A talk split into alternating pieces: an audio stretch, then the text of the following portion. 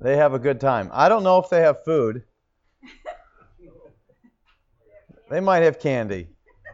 That's different than food. All right. Well, they're still. We got. A, do we have straggler? No, I think we're good. All right. You know, I was listening to that song. I feel like I've heard that song before, but oh, okay, okay. Um, but what a song! What what words? And I thought about that in relationship that we can call upon God when we need to, when there's sin between us and God, that we can call upon Him, we can mm-hmm. pray, and He hears us. And then I thought about that in relationship to the gods of this world. And most of the people that worship those gods, if not all of them, are trying to appease a God. We can't do that. But He is pleased with us because of the Lord Jesus. He's as pleased with us as, as anybody ever could be because he looks at Christ, because we can pray. And when we do, he looks at Christ because we have come to him through Christ.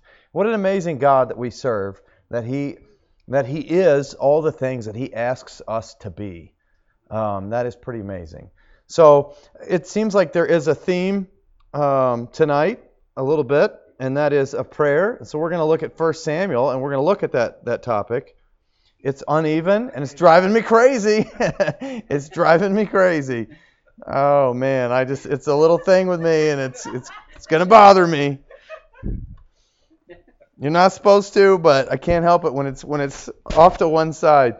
Uh, there's some pulpits that are are are different. You know, there's some pulpits you just got to deal with, and I like this one, but some of them, uh, some of them, some people put rugs behind their pulpit, and I like to move, and I trip on those things. I do. I've never fallen, but I, I you know, you kind of catch your foot on it, those kind of things. Um, but sometimes you have one of these gooseneck microphones that is up in your face, and uh, and it's over. Sometimes it's over my notes, and I feel like I've got to kind of look around it to look at my Bible or my notes. Uh, and so this one being a little off, it's still not right, and I'm gonna try to ignore it. No, it's not going to be fixable. Are you going to take it off? Oh, yeah. Oh, freedom. I like that's a big difference. That's amazing. All right. That is so off topic, but look, I'm glad that we can have fun. I'm glad that we can enjoy it. And, and I was saying, I think last week in the services we were in, I want to come and I want to have a good time around God's Word. And it's it's not it's not all uh, sadness. We, we don't serve a God that wants us to be sad. The fruit of the Spirit is love, joy. Joy. God wants us to have joy. So we're going to have joy in the Word of God tonight. 1 Samuel chapter 1, we'll start reading in verse 1. Now there was a certain man of Ramathaim Zophim of Mount Ephraim, and his name was Elkanah, the son of Jeroham, the son of Elihu, the son of Tohu, the son of Zuph an Ephrathite. Aren't you glad that that's not your name or any one of those names aren't your names? I can say that pretty clearly. I'd be pretty surprised if somebody had one of those names.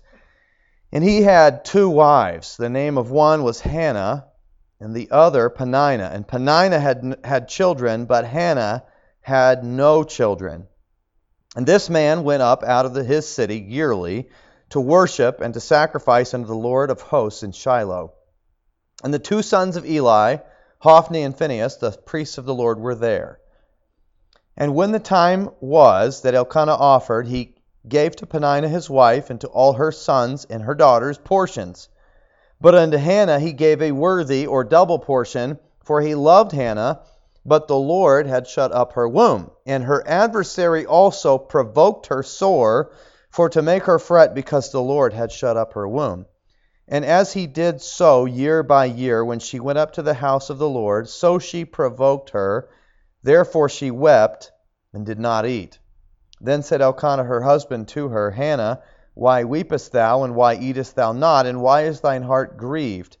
Am not I better to thee than ten sons? So Hannah rose up after they had eaten in Shiloh, and after they had drunk. Now Eli the priest sat upon a seat by the post of the temple of the Lord. And she was in bitterness of soul and prayed unto the Lord and wept sore. And she vowed a vow and said, O Lord of hosts, if thou wilt indeed look on the affliction of thine handmaid and remember me and not forget thine handmaid, but wilt give unto thine handmaid a man child, then I will give him unto the Lord all the days of his life, and there shall no razor come upon his head. And it came to pass, as she continued praying before the Lord, that Eli marked her mouth. Now Hannah, she spake in her heart, only her lips moved, but her voice was not heard. Therefore Eli thought she had been drunken. And Eli said unto her, How long wilt thou be drunken? Put away thy wine from thee. And Hannah answered and said, No, my lord, I am a sor- I am a woman of a sorrowful spirit. I have drunk neither wine nor strong drink, but have poured out my soul before the Lord.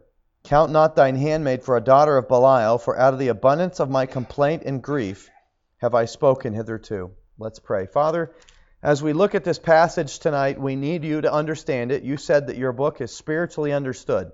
So we're going to ask that you, your spirit would have free course among us, that if there's something in our lives that needs to be rooted out, that we would allow you to do that, that you would allow us to be clean by the word. And as you said, that was as true as well. Sanctify them through thy truth. Thy word is truth. I pray that as we look at prayer, that you would stir our hearts in this matter that you would work in us the work that you want to do, and you know the hearts of every person here tonight. I pray that you would speak to their need. We ask this in Jesus' name. Amen. Prayer, again, is a privilege, isn't it? We talked about that just a little bit ago. That we can actually talk to the Creator God. That's amazing. That He is greater than all things. Before there was space, time, and matter, He was there. And yet we can speak to Him. And that even though there may be, I don't know, 7.3 to 5 billion people on this planet, if every one of us wanted to talk to God at the same time, he wouldn't have a problem with that. He could understand each one of us distinctly. Because if he could, if he would have a problem with that, he wouldn't be much of a God, would he? He'd be very limited.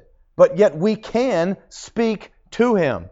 And he asks us to come to him. In fact, Jesus said this in Luke 18:1, and he spake a parable to them to this end, that men ought always to pray and not to faint. In Jeremiah 33 3, he said it this way Call unto me, and I will answer thee, and show thee great and mighty things which thou knowest not. He says, Look, I want to show you great things, but you need to call me. In James, we're told, uh, You have not because you ask not. He's saying, I want you to ask.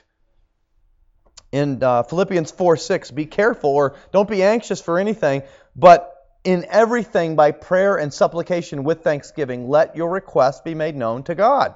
He's saying, let those requests be made known to me. No guarantee that you're going to get what you want, and sometimes the things that you want aren't what is best for you, but I still want you to make those requests.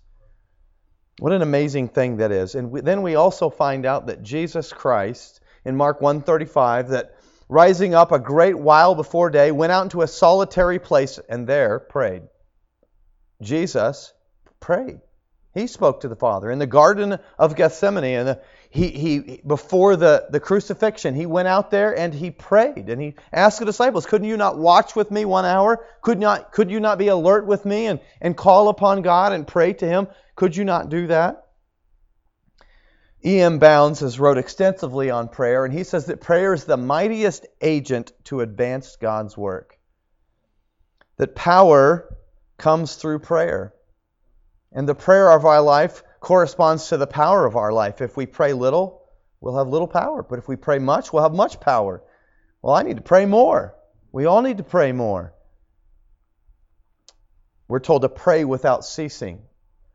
Now, God is a practical God. He's not impractical. That doesn't mean that 24 hours a day that we're praying.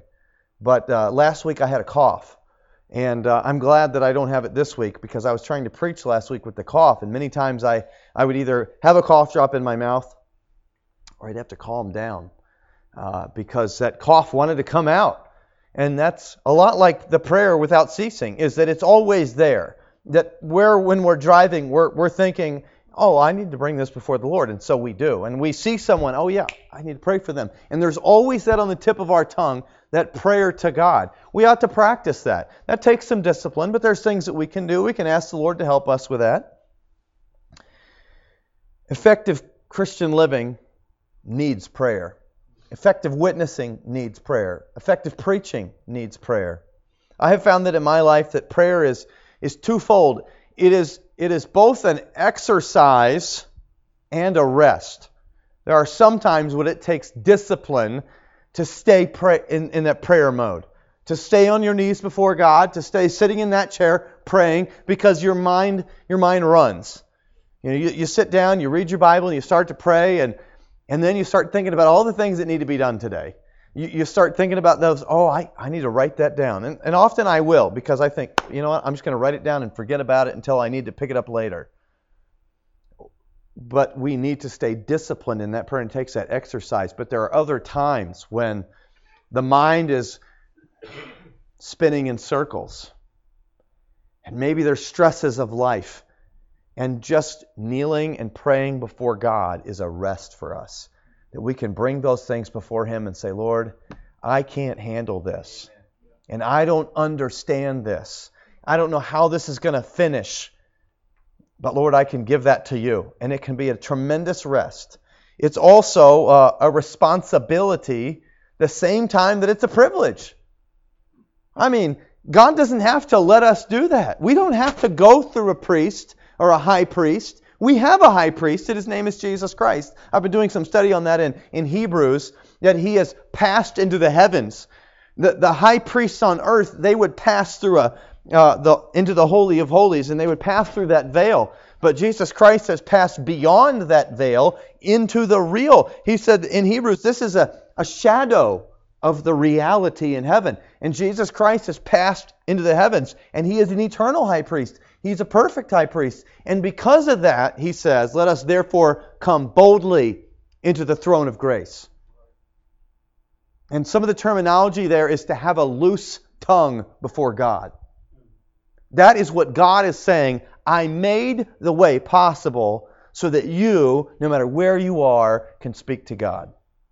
That's amazing. And here Hannah has a great burden. It's not a need. It's not. She'd lived life without a child, but she had a burden, and she brings this before God, and we know that God answered the prayer because we have the first and second book of Samuel that we're reading out of, that God gave this son to her, and she prayed. And there's some things that we can draw out of this so that we can have some effective prayer. It doesn't mean that every time we pray in this manner that we're always going to get what we want. God is not a genie. We don't believe and the Bible doesn't teach in a name it and claim it. If you're a name it and claim it, you're saying God is my servant and I am the master. That I'm going to tell God what he's going to give me and he will. No, that's not always true. Sometimes we pray and we don't get what we want, but God gives us what we need. We see sometimes in Scripture where someone prayed for something and God gave it to them, and it wasn't what was best for them. In fact, the Israelites were told in Psalm that God gave them their request, but He sent leanness to their soul because what they wanted was a thing. I think the book of Esther is a great picture of prayer. As she goes to the king and he lowers that scepter to her and allows her to come into his presence. And remember, he said, he said, Ask what you want, I will give it to you, even to the half of the kingdom. Somebody showed me one time. What he's saying is, look, anything I'll give you as long as I'm still king. Because if I give you more than half the kingdom, you rule. And God is that way with us. As long as He is still on the throne of our lives, sometimes the door of request is wide open.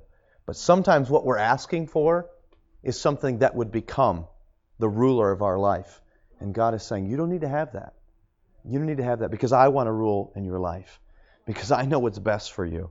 But let's look at some things here. Let's first, we find in verses 10 and 15. Verse number 10, and she was in bitterness of soul and prayed unto the Lord and wept sore. And then also in verse 15, and Hannah answered and said, No, my lord, I am a woman of a sorrowful spirit. I have drunk neither wine nor strong, strong drink, but have poured out my soul before the Lord. She prayed impassionately. She was not thinking of anybody that was around her, how she would look in front of anybody. She didn't care.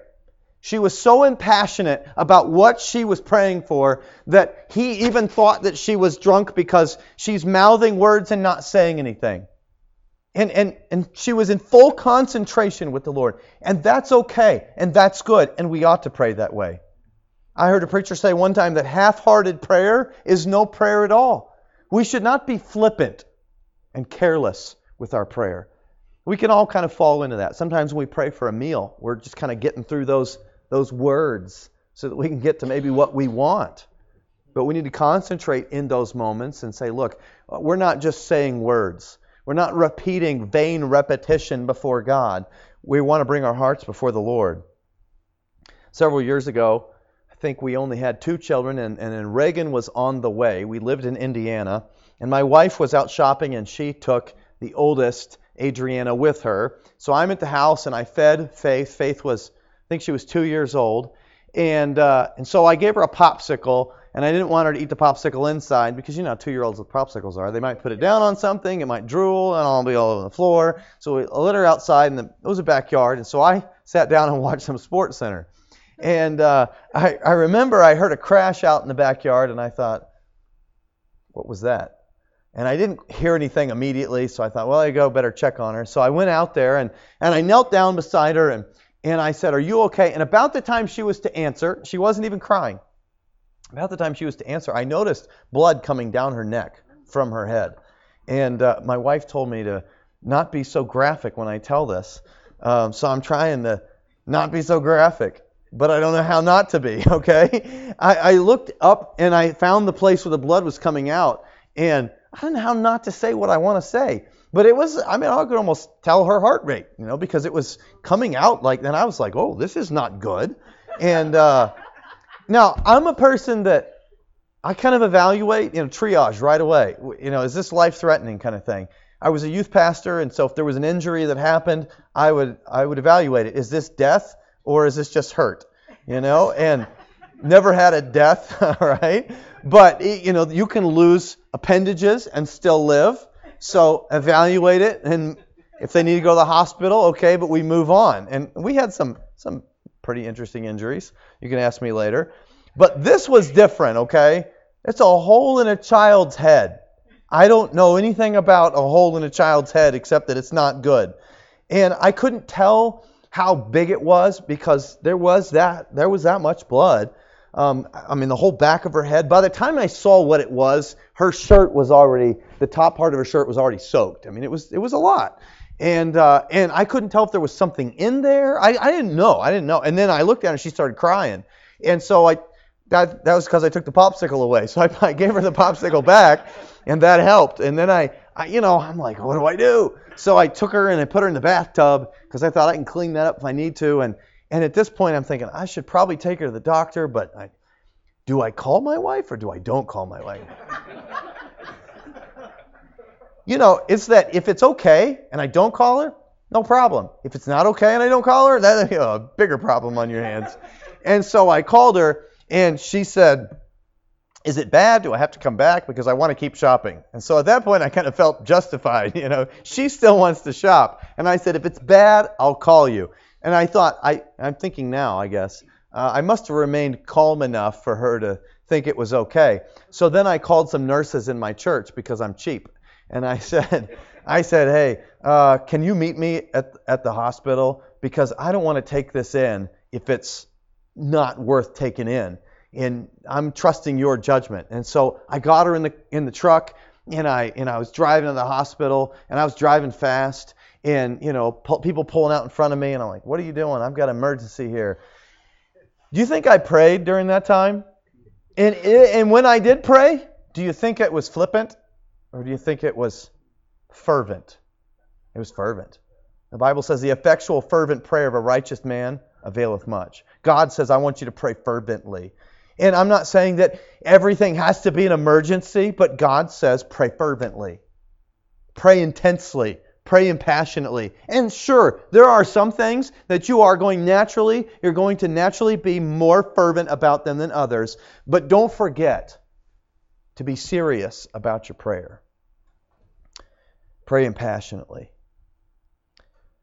Trust in Him at all times, you people. Pour out your heart before Him. God is a refuge for us. Wow. That's what God says to us. we look back at verse 15. What does it say? It says, sorrowful spirit. A sorrowful spirit. I have poured out my soul before the Lord. What a picture. If, if I had, if well, I have a, a glass here, it's empty, but if I were to have water in it and pour it out, there's some picture with that, right? Once it's out, it's not coming back in. You know, it's all over the carpet. It's exposed too. You can you would see it all over the floor. You would see that's all it is. And almost she's saying, "Look, I have exposed my soul to the Lord. I have showed him everything on the inside. Have you been there in prayer? That's a good place to be. He can see it anyway. He knows what's there, but he wants us to tell him. Think about all the times that man has sinned and God asked questions in the garden. Adam, where are you? As if God didn't know, right? And Adam probably is thinking, doesn't he know that? I don't know what he was thinking. When Cain offered the improper sacrifice, he says, Why is your spirit cast down? Did he know? Well, he knew. Then when he killed his brother, Where's your brother?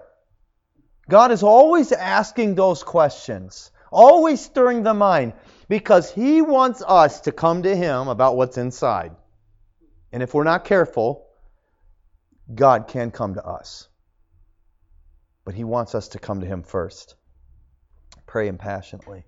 And then verse 5 and 6. But Hannah, unto Hannah he gave a worthy portion, for he loved Hannah, but the Lord had shut up her womb. And her adversary also provoked her sore for to make her fret, because the Lord had shut up her womb. Notice twice that God says the exact same thing. Now, anytime in Scripture you see that it appears that God says something twice, stop and investigate it. If it's slightly different, there's something that he's saying by this slightly different, and we need to figure that out. Um, this is exactly the same thing. God is doubling down. And it doesn't say she was barren, it says that the Lord had shut up her womb. That's pretty extreme, would you not agree? That God said no. And sometimes that's the case. This was an impossible situation. Impossible. Because God had done that. Don't, don't feel like you shouldn't pray the impossible. She prayed the impossible, and God answered it. Would you not say that it was impossible to open the Red Sea? Yeah, I'd say that was impossible. W- would you say that it was impossible to get water out of a rock? I'd pretty much say that was impossible. Would you say that it was impossible for Peter to be freed from jail in the way that he was freed from jail? Yeah, because even then when they prayed about it and God answered the prayer, they couldn't believe it. They, they wouldn't hardly let him in the door. Those things are impossible. God delights in doing the impossible. Because when God does the impossible, there is no possible explanation except that it was God. God gets glory when He does the impossible. But I think many times we're afraid to pray the impossible because we think, oh, it's impossible. Now, don't be afraid to. If God says no, okay. Okay. We need to be content with that. But if not, pray the impossible. Many of the impossible things that we think about are can, can God save this person? Can God change that person's heart? Can God rescue them from the direction that they're headed? Absolutely. And we can look at that person and we can say, yeah, but everything in their life is turned against God. There's some men that I pray for, and and both of them need to be saved. One, he should be in prison. He, he really should be. Knowing the things that he has done, he should be in prison. And because of some of the things that he's done, he says, Well, God can't save me. Well, that's just a faith issue on his part. If God can't save a person, God's not God.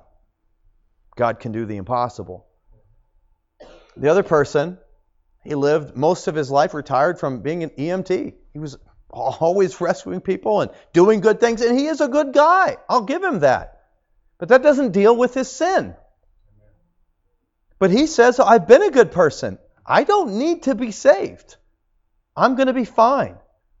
You know, both of those men, I think, they both might be in their 70s at this point. And I think, wow, that's hard. Because they've lived an entire life of saying, I don't need God in my life, or God can't. And it's hard to pray for those guys, but I believe that my God is bigger than those men. And God can do that impossible. There's people I know that have turned their lives away from God and they're living in sin right now, and I think, will they turn around? I don't know, but I know that God can turn them around. And so I'm going to pray for them. Pray the impossible. So I read a book, a story about a man who in, is in ministry. And when he was studying for the ministry, he was studying in California. And he found out that his mom had died. I don't know if he didn't have a great relationship with his mom, but he found that his mom died in Michigan. And so uh, it was really troubling him because he didn't know whether or not she knew the Lord as her Savior. And he said, It kept bothering me and it, it was interfering with my studies. And so he said, I decided to take a day where I would go out uh, onto, uh, into the ocean and and he said, I found a pier and I walked out there. It looked isolated. It looked like nobody was out there. But he said, when I got out to the end of it, there was a lady sitting there fishing. He said, all I wanted was to spend time with the Lord and just pour out my soul before the Lord. And he said, uh, as, as I was out there, the lady struck up a conversation and she asked me where I was from. And he said, I said I was from Michigan. And she said, well, so am I. And he said, she asked where I was from. And he said, I told her. And we started finding out that, hey, guess what? We're related. And he said, Well, did you know my mom? And she said, Actually, yes, she and I are cousins. And he said, Well, she just passed, and I'm just, you know, I'm troubled about her spiritual life. Do you know anything about that? She said, Well, actually, your mom and I went to a revival meeting when we were teenagers, and both of us went forward on that night and got saved. You know, you hear a story like that, only God can do that. Only God can answer a prayer in that way, to organize and put people in the same place at the same time. How is that possible? I can't tell you other than I serve a God that does the impossible. And when God answers those kind of prayers, it changes our lives. When I was probably 10, I lived, I grew up in uh, Ottawa, Kansas, little town, little country town, and we had a youth pastor that was single, and and my parents would would invite him over, and we'd play games, and, and he'd eat, eat our food.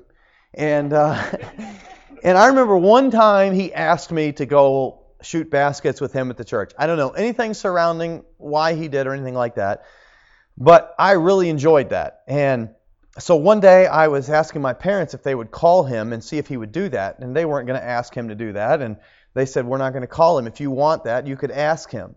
And I I hated talking on the phone, so I wasn't going to call him. And so I went out in the front yard and and I thought, well, I'll pray about it. And so I started praying. I'm 10. I didn't know what I was doing. I really didn't. And I remember sitting on a porch swing and just thinking, how am I supposed to pray? You know, I know I'm talking to God, and I know I'm, I'm supposed to have faith. I need to believe. And so I literally, I was like, you know, have more faith. And uh, I'm like, how do you do that? And I thought, well, it's believing what God said. So I, we had a longer driveway, so I'd run down to the end of the driveway and I'd look down the road and uh, you know there was nothing. And so I sat there and I didn't know what to do. And uh, but that's was I was obsessed with that in my mind. I just wanted to go to the, the church and play basketball. Now the church was on the other end of town, and he was going to have to come probably three miles out of his way to, to pick me up on an evening and take me to the church and, and do all that. And uh, next thing I know, we lived on a gravel road. There's dust coming up the gravel road, and and there was this car that looked a lot like his, and it pulled up into our driveway, and, and there it was, and it was him. And I ran to the vehicle, and this will tell you how long ago it was. He leaned way over on the seat and rolled down the window. Okay, I don't even know if they make cars that do that anymore. Rolled down the window, and uh, and I said, "What are you doing here?" And he said, "I just wanted to know if you wanted to go to the church and play basketball." And uh, I don't know if I answered him. I just ran inside, and I asked my parents. I said, "Did you call him?" And they said, "No, we didn't call him." And I was, I, I couldn't hardly believe that. And I look back at that and I think, God cared enough to show me that He answers prayer.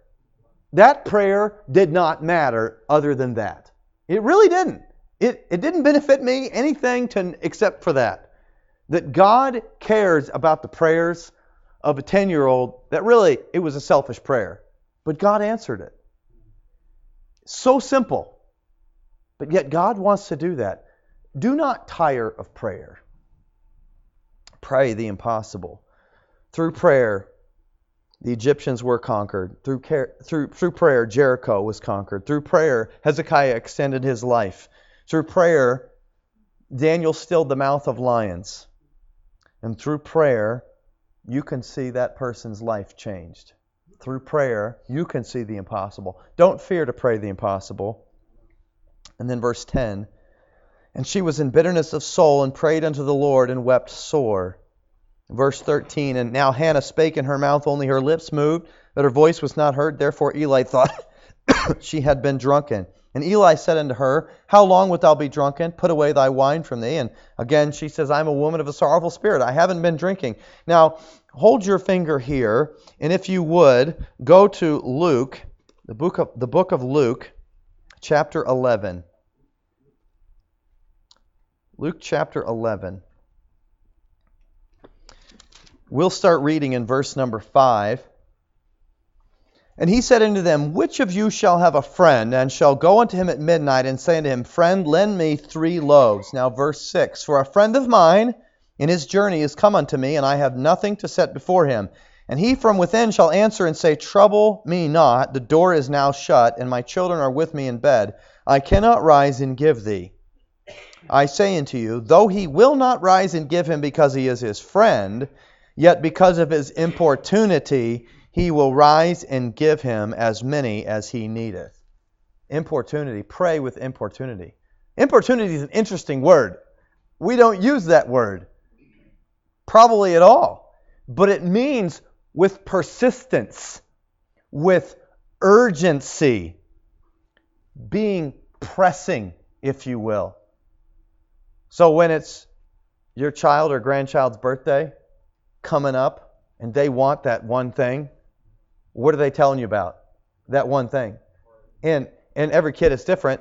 Um, with one of mine, it was rollerblades. Oh, she wanted rollerblades, and it was constant. It was constant. I mean, I think her birthday was like five months away, and it was all the time. I, oh, and at that point, it's like, okay, would would you just chill? I don't know if you realize how long five months is, but we get the picture that you want some rollerblades. And there's always something, right? It's it's that pressing urgency. I want this, I want this. And maybe it's not that they want something, but they want your attention. And they're saying, Mommy, Mommy, Mommy, Daddy, Daddy, Daddy. And they're all about that. That is importunity. And so the story is given, you know, back in those days you didn't have hotels, you didn't have you would show up. You didn't you couldn't tell people ahead of time, "Hey, I'm coming." You couldn't give them a text message. You just show up at the doorstep and say, "Hey, I need a place to stay." Well, it, it wasn't a negative. It was, "Okay, yeah, sure, come in. We're going to take care of you." But you would feed them. And he says, "Look, we don't have refrigerators. We don't there's no dollar store a mile down the road for us to go to to, to get some bread and milk, okay? We I need some bread. So I'm going to go to my neighbor and see if he has any left over. And so he goes to his neighbor and he says, "Look, I've got to. It's it's rude for me if I don't have anything. I have to have something. Can can you give me a loaf of bread or something?" And he's like, "Look, man, you already pulled me out of bed, and if I start rummaging around in my house, it's going to wake up my kids, and I don't want to deal with that. Just come see me in the morning or go somewhere else. I don't want to do this." He says, "Look, I'm not leaving your house until I know you have bread in there. I know you do. I, you you got to go get it and bring it to me. And he says, not because he's his friend, not be, and he's probably not his friend anymore, right?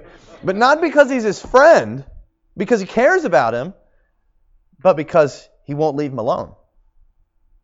And God says, ask and it shall be given you. Seek and you shall find. Knock and it shall be. That's the very next verse. Keep asking, keep seeking, keep knocking. Now, when God tells you no, stop. Stop. Don't don't try to force God's hand.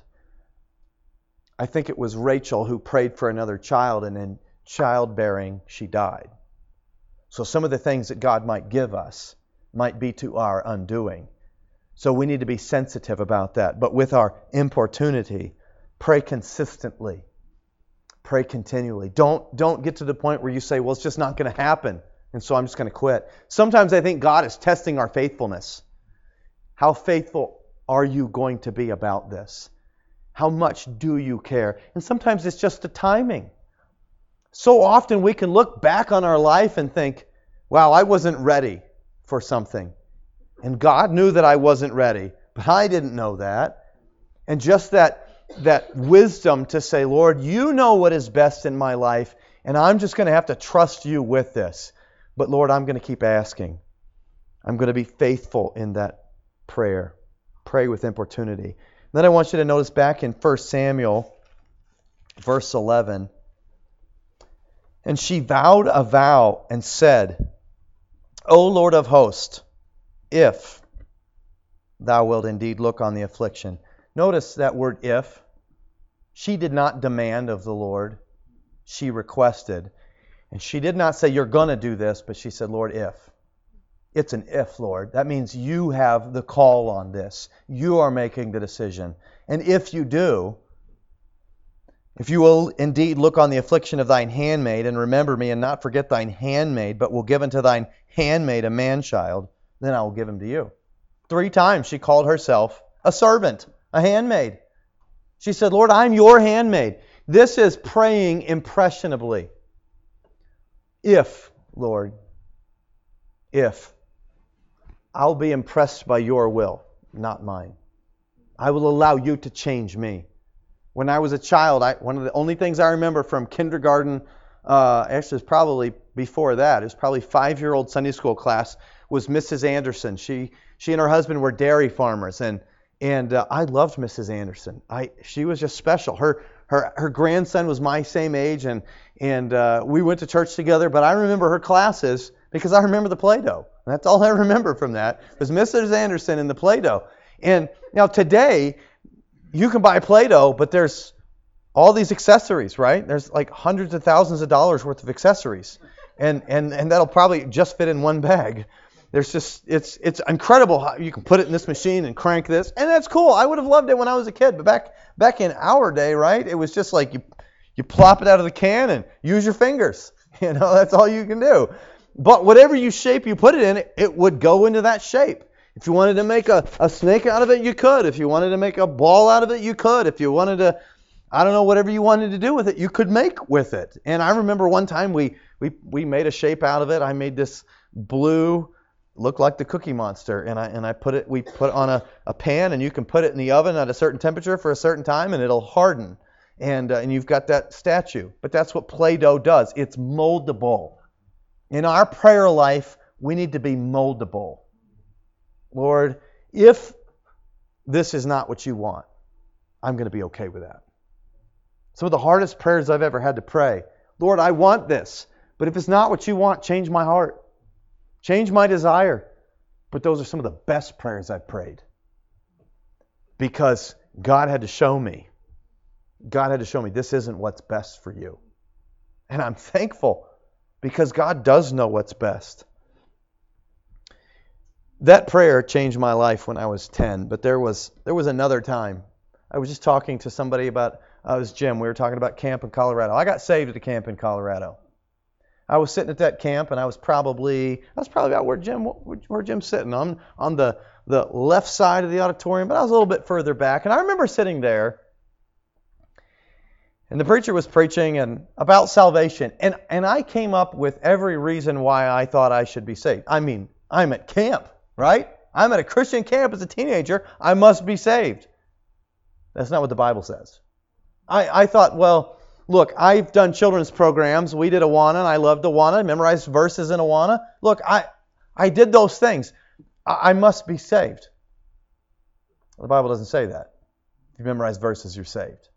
I thought, well, my parents are good people. I've not done bad things. There must have been some time in the past that I was saved.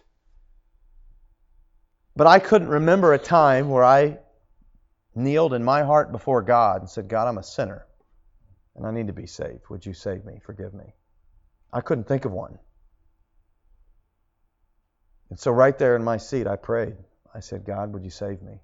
And He did. I mean, change. Did I stop doing drugs? No, I'd never done drugs. But desire started to change. Motivation started to change. My thoughts about what I should be doing started to change. Because God saved me through that prayer. Maybe you're here today and you've never had a prayer where you asked God to save you. And I'm asking you, would you do that? With your heads bowed and eyes closed, I believe God has challenged us about our prayer life. But maybe you sit here today and you say, There's never been a time where I knelt before God and said, God, I'm a sinner. And because of what Jesus Christ did on the cross and rising from the dead, I'm asking you to forgive me of my sins and save me. And maybe you'd say, Yeah, that's me. That's when I need tonight. I need to be saved. I don't want to embarrass you. I just want to recognize that by you raising your hand, and I see it, and I say thank you for that. Anybody in the auditorium, you'd say that's what I need tonight. I need to be saved. Anybody at all?